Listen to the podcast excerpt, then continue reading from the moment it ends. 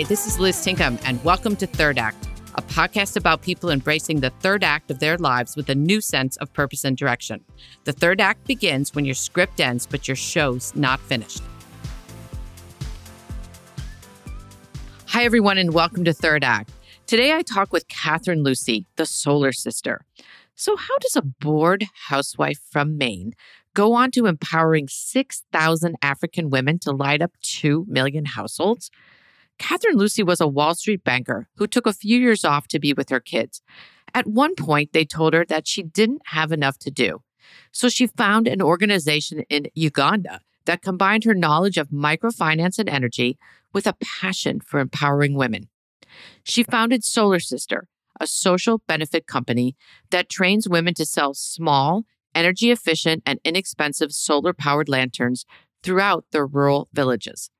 10 years later and 2 million lights later, Katherine was recently recognized for the impact she's making by Fortune, becoming part of the Fortune 50 over 50 impact list. But with over 600 million households still needing light, Katherine has lots more to do. Join me for this really inspiring conversation with Katherine Lucey.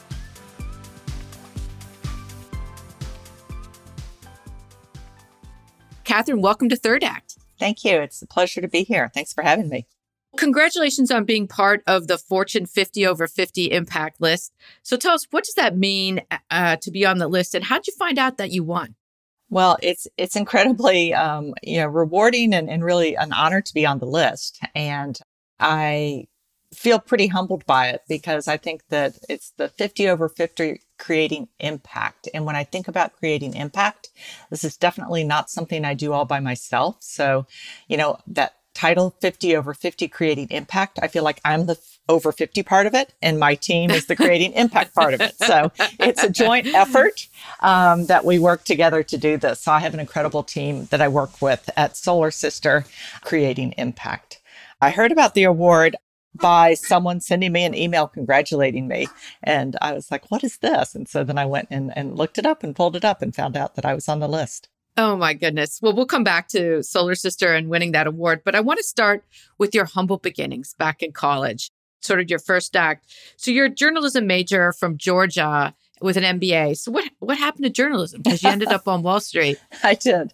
So uh, yeah, I, have always loved writing and storytelling. I think that's the core of what I do. And um, went into uh, the journalism school at University of Georgia. They have a great journalism school down there in Athens. Really enjoyed it about communications and um, but when I got out, I was drawn towards business. I knew that I wanted to get into business as much as I loved the storytelling and the journalism. I did some freelance work, but pretty much went back to grad school right away. So I started working in Atlanta at the time for an international organization that was doing uh, commodities trading, which was pretty fun, and going to school at night. So I got my business degree at night at Georgia State University and then worked for a bank at the International Trading Organization. I used some of my business school skills and, and started doing some foreign exchange trading for them. And that shifted me over into banking and from banking into investment banking. You and I graduated from college about the same time. And I don't think I knew anybody in general who went into investment banking, but let alone any women. So, how did you end up on Wall Street and what was it like then? Yeah, so I came in through the back door at the time there was the usual path onto you know wall street was through maybe some ivy league school and i ended up coming in out of georgia through banking because i had gotten onto the trading floor for foreign exchange and ended up on in new york doing foreign exchange and then from foreign exchange moved over to other areas of the trading floor and into the credit department and then into project finance in the energy sector. So I've been around a bit. I did a lot of different things in my in my career, which was really great because it gave me exposure to a lot of different aspects of business and finance and eventually energy and project finance and mergers and acquisitions. So I had a, a very broad base of financial and business background. So you're in that for about 20 years which is amazing. And then you take a break. Why did you decide then to to take a break from investment banking and banking in general?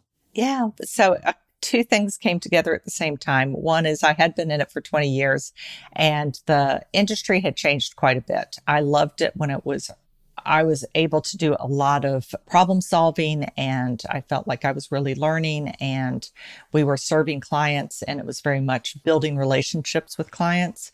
And then around that time, I was in investment banking and it became more about just doing deals and less about relationships.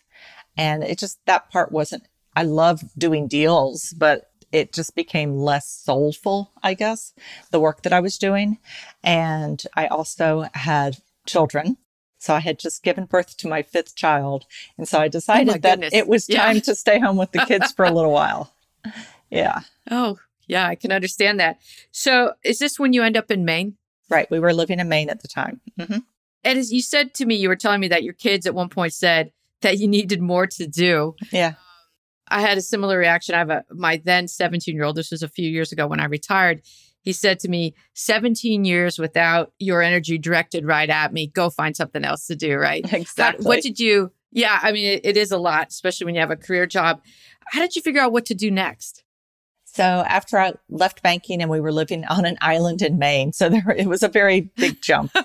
Um, I can't imagine staying home with the kids for the first time full time sort of that same example, you know, I, I directed a lot of my energy towards maybe their science projects or you know, yeah. making gourmet dinners or things like this. And I was like, I really need to get something, get my hands on something, get involved. And so I started getting involved with different organizations that really spoke to what I cared about. So it was um, environmental organizations or women's empowerment. I was really interested at the time. That was when um, microfinance was really just beginning to be developed. And I was really fascinated by this availability of uh, finance in very small loans to women, really opening the door for women to improve their lives. And I thought that was something that was just amazing to use kind of the, you know, the financial tools and technologies to really improve lives. And during this time, I came across a small family foundation that was doing solar installations in Uganda for schools and clinics and even an entire village. They went and put solar panels on the roof of every home in the village. And by working with them, ended up actually traveling to Uganda and climbing up on those roofs and putting the solar panels up there and and got to see firsthand what it meant at the household level to have access to energy. And in my banking, I was in energy finance. And so I knew, like at the big country infrastructure level, that no country comes into the modern era without access to energy.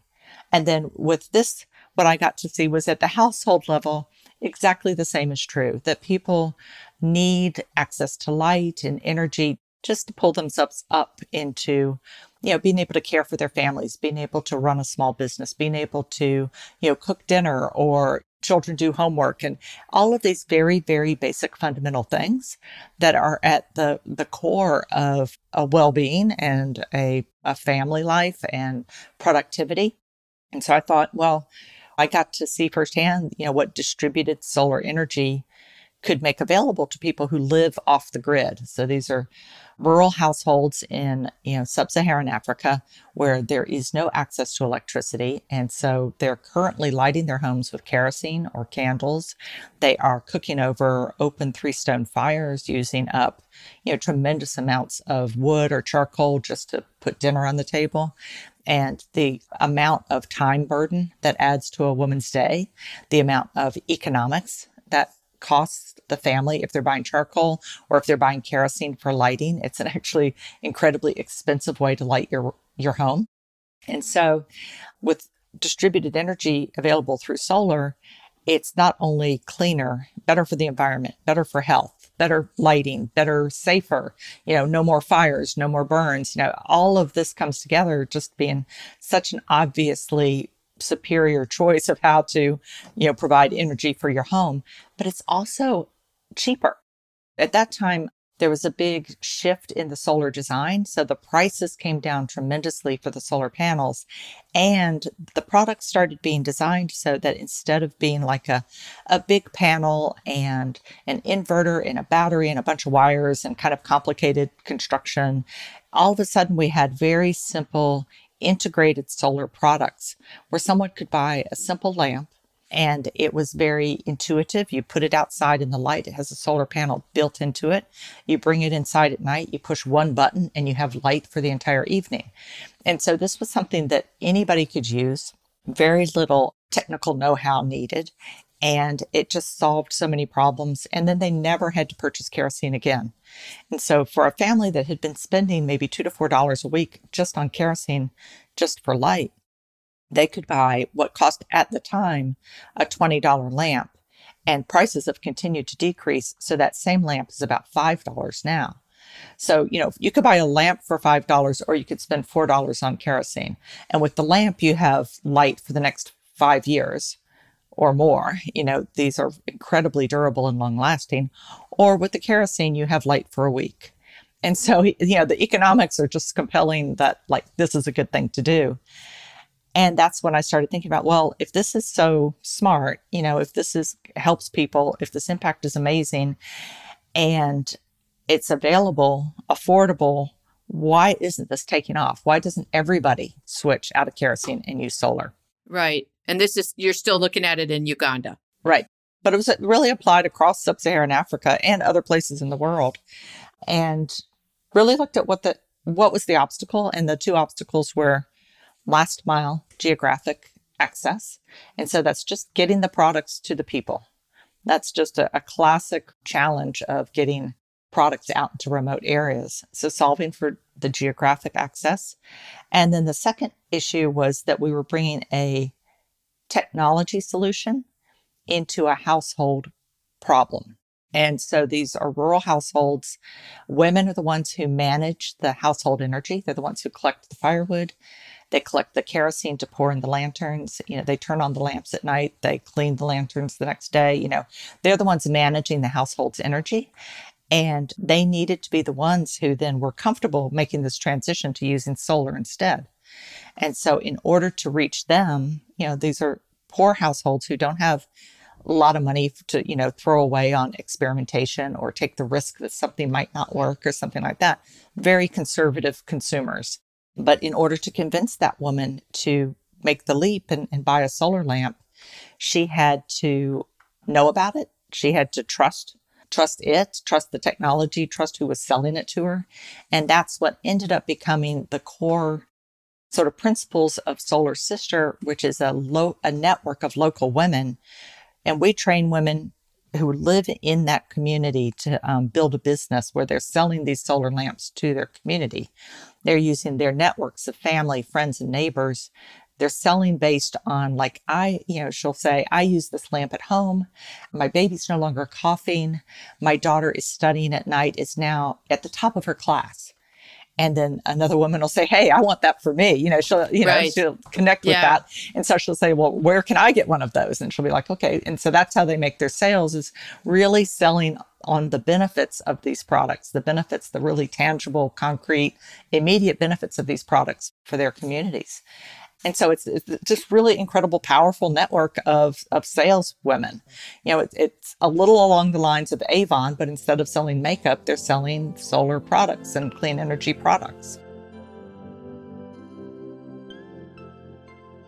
You told me earlier about this mothers union that you met in Uganda. Talk about that when I first came up with the idea of, okay, these solar products are affordable, available, appropriate, let's get them into the hands of people. How do we do that? Maybe we could get people to sell them. Maybe we could have this like women's network, Avon style women's network selling these lanterns but what do I know? You know, I, I'm, I'm, I'm from not Uganda. So I was like, I don't know if this will, right. yeah, I don't know if this will actually work. So I approached a woman that um, I knew who her name was Sarah Kasuli. She's head of, she was head of the Mothers Union in Uganda. And so the Mothers Union is the women's committees of the Anglican Church in Uganda. And so in every small town, there is a mothers union committee and these are the women who are sort of the power they're the powerhouse of that community. They are the movers and the shakers you know if you want anything get done you know ask one of them to get it done because they are deeply embedded in their communities deeply committed to the welfare of their communities.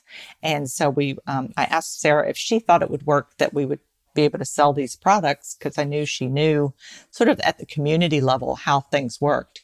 And she responded that she didn't know either, but the only way to figure it out was to try.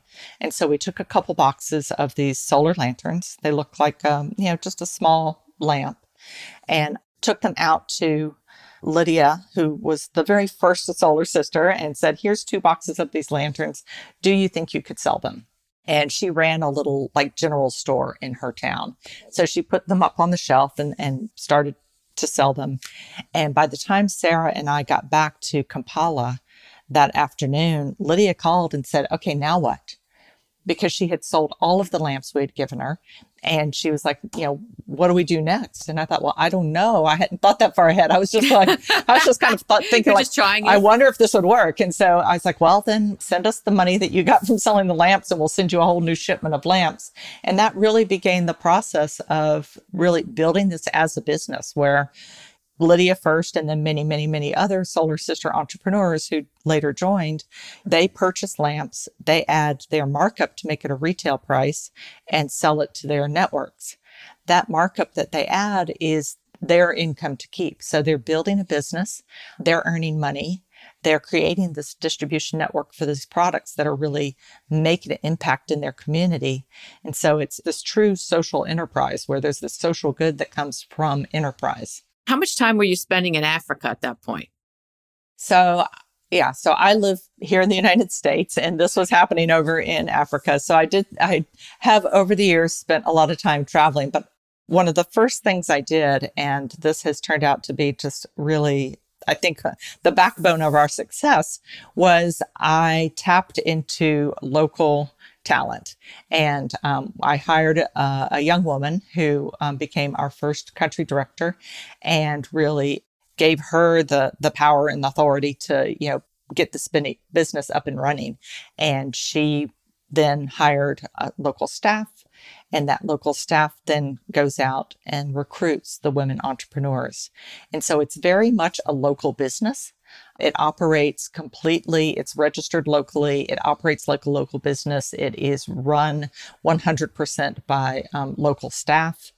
Although we do provide support from the United States and you know, certainly in funding and in, you know, supporting with strategy and direction, it is the local team that is making this happen. And so circling back to that very first comment about, you know, creating impact, it's like I, I take very much a back seat because the impact is being created by that team on the ground on a day to day basis. I think you said you founded it in 2011. Is that correct? That's right.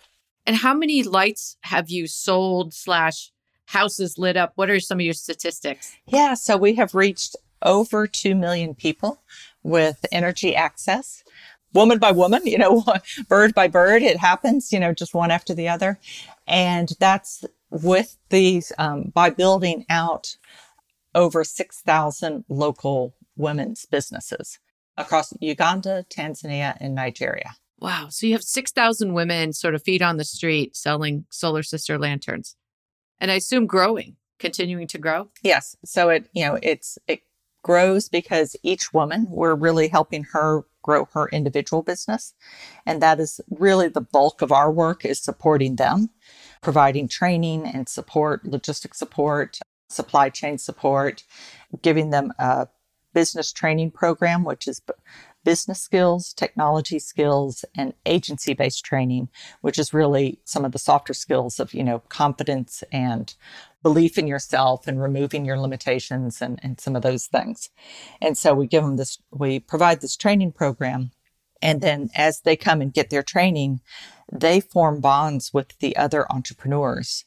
And then that network, that sort of peer to peer support, plus the training we give, plus the on the job learning by doing, which is what entrepreneurship is really all about. Those three things combined, each entrepreneur operates her business very independently, but with support from this entire network.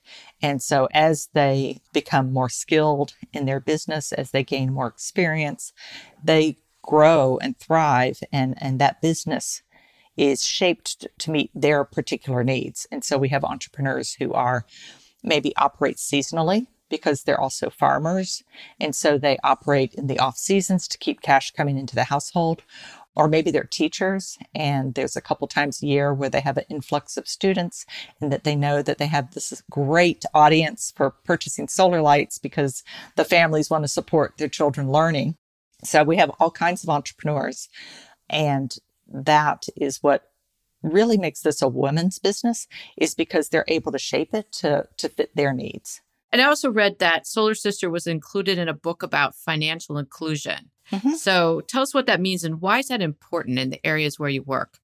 So part of part of the support that we provide them, one of the one of the lessons is even you know business lessons is understanding how to manage your money, understanding the difference between your capital and your profit. You know how to reinvest your capital, how to make good choices about what to do with your profits. If you spend it, if you invested in business, if you invested in another business, you know what what are you going to do with it? And so this financial literacy of you know how where do you put your savings? How do you how do you save money? How do you invest money? How can you borrow money? How do you manage your credit you know if you have have borrowed money how do you manage credit? How do you extend credit? If you're going to extend credit in your business you know what are the risks of that?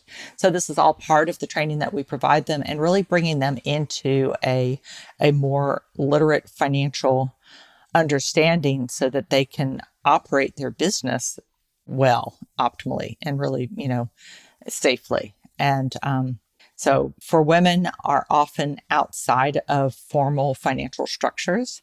They don't have sometimes what you need in order to take out a loan from a bank because maybe the bank requires collateral in the form of land and women may not have the title to the land because of cultural or legal issues. And so there's all kinds of ways that women are outside of the formal financial opportunities.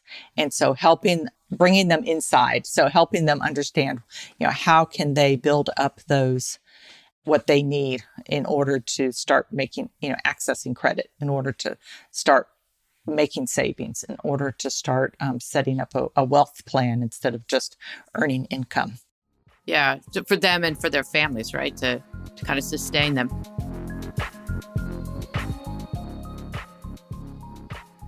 What are the goals for Solar Sister? Where are you headed? We have um, reached a level where we that we have found success. We found some traction in what we're doing. We've we've proven that reaching out to women um, and really tapping into their capabilities and their networks and their ambitions to you know take care of their families to earn a living, to take care of themselves, to build a business, to thrive. You know, this is something that is abundantly available with intention. You can shape business opportunity to meet women's needs and that by doing that you unlock and you know in our case we're focused on energy access and building businesses that bring energy access to remote communities and we've shown that by including women in that that goal, we are achieving really deep penetration into these remote communities. We are creating a that access and we are supporting the women in the process in this kind of mutually supportive circle. And so we want to see more of this. You know, we're working with um, over 6,000 women have been through Solar Sister. We hope over the next few years to reach 10,000 women. We aim to reach over 10 million people with energy access. That's still just a drop in the bucket when you think about that there's 600 million people who don't have access to energy.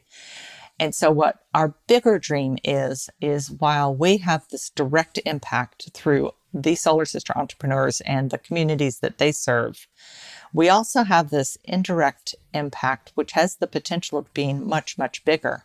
Because as people look at Solar Sister and, and have that aha moment of like, oh, women and energy access go together. You know, you can't have one really without the other. That if you're going to reach, if you're going to leave no one behind in the energy access, which is one of the, you know, SDG goals, if, if we're truly going to leave no one behind, you know, we have to consider that women are half the population. So they're, they're at least half of who we're not going to leave behind, right? We've got to get them yeah, included. You'd like to hope. You'd like to hope so, right? And so as we are a demonstrable example of what can be done, and what success you can have by bringing women into a technology solution.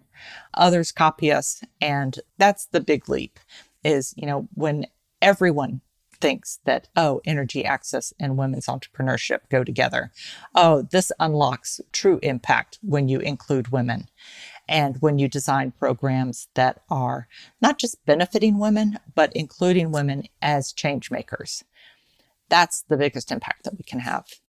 The women there, I mean, I know a lot of Africa is not on a grid. The countries haven't electrified in general. As they, from what you've seen, as they start thinking about putting a grid up, if they are, I mean, how does the issue of climate change play over there? I mean, are the women aware of it? Do they talk about it? Is it a generational thing like more of it is here? What what's happening with that? I'm really inspired by this by the women in the communities that we work in because they are very much aware of climate change because of real exposure to the changing climate. Tanzania is and Nigeria are are largely agricultural communities. Tanzania in particular, you know, overwhelming proportion of the economy and of people's livelihoods is is from agricultural livelihoods. They already know the drought season has changed, that the rainy seasons have changed, that you know the weather patterns are creating havoc over their livelihoods. So they're already dealing with the impacts of climate change in a way that I think we're often protected from, you know, as we work in our air conditioned homes or offices or we go to, you know, climate change isn't just kind of an intellectual for them. It's it's it's here and now and it's real. And so being able to address, being able to do work that is actually productively addressing climate change is I think very satisfying for them because they they get it.